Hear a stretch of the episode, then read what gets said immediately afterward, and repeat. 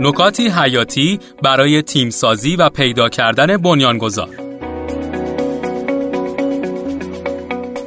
سام آلتمن مدیر شتاب دهنده و مرکز رشد Y Combinator و یکی از کارآفرینان موفق دنیا در دوره آموزشی چگونه یک استارتاپ رو شروع کنیم به نکات جالبی درباره چگونگی ساخت یک تیم استارتاپی اشاره می‌کنه که ما در این پادکست به تعدادی از مهمترین اونها اشاره می‌کنیم. پس با ما همراه باشید. اولین نکته اینه یکی از مهمترین عوامل موفقیت تیمی در استارتاپ شما نوع برخورد و ارتباط بنیانگذاران با یکدیگره.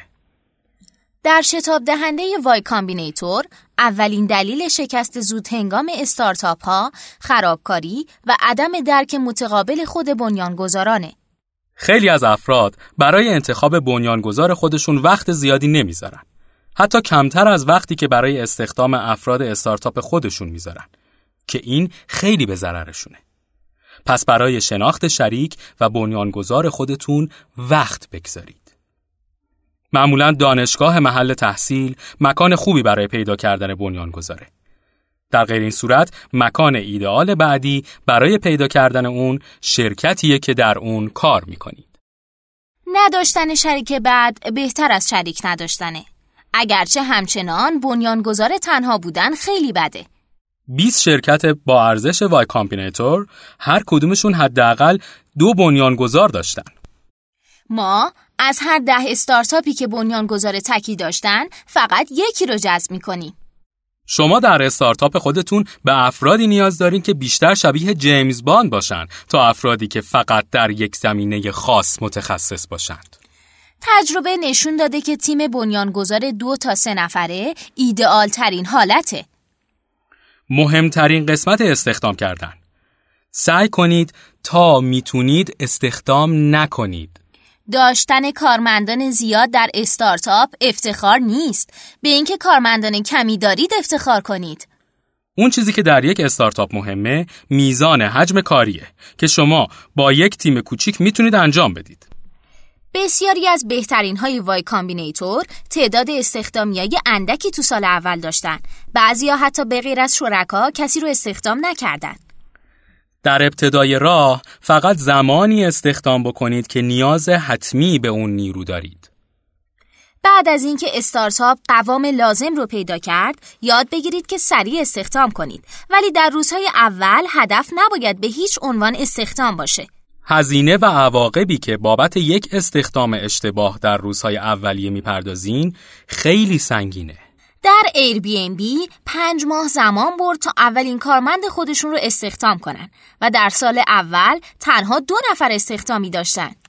در بی با هر کدوم از چهل تا پنجاه کارمند اولیه که صحبت بکنید بهتون میگن که اونها همشون این احساس رو داشتن که جزئی از تیم بنیانگذار بودند.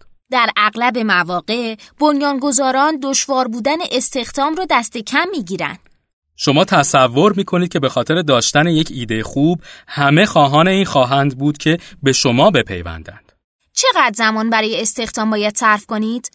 جواب صفر یا 25 درصده. اگه در استخدام کوتاهی کنید و شخصی معمولی رو استخدام کنید، در آینده همیشه افسوس می‌خورید. استخدام یه فرد معمولی در پنج استخدام اول خودتون کشتن استارتاپ خودتون رو به همراه داره. اگه تو استخدام پنج تا ده کارمند اول خودتون سهلنگاری بکنید، احتمالاً استارتاپ خودتون رو کشتید. طرز فکر شما در استخدام باید اینطور باشه.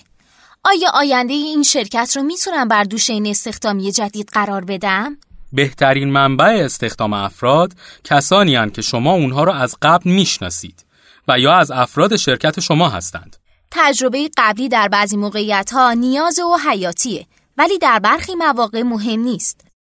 خیلی از کارمندای استخدامی که من در کل زندگیم استخدامشون کردم قبلا اون کار را انجام نداده بودند. سه چیز هست که من هنگام استخدام به اونها توجه می کنم. باهوش بودن، تمام کردن کار و میزان زمانی که باید به اونها اختصاص بدم. توصیه‌ای که ما به استارتاپ ها در هنگام استخدام می کنیم اینه. سعی کنید به جای مصاحبه کردن با همدیگه در یک پروژه کار بکنید.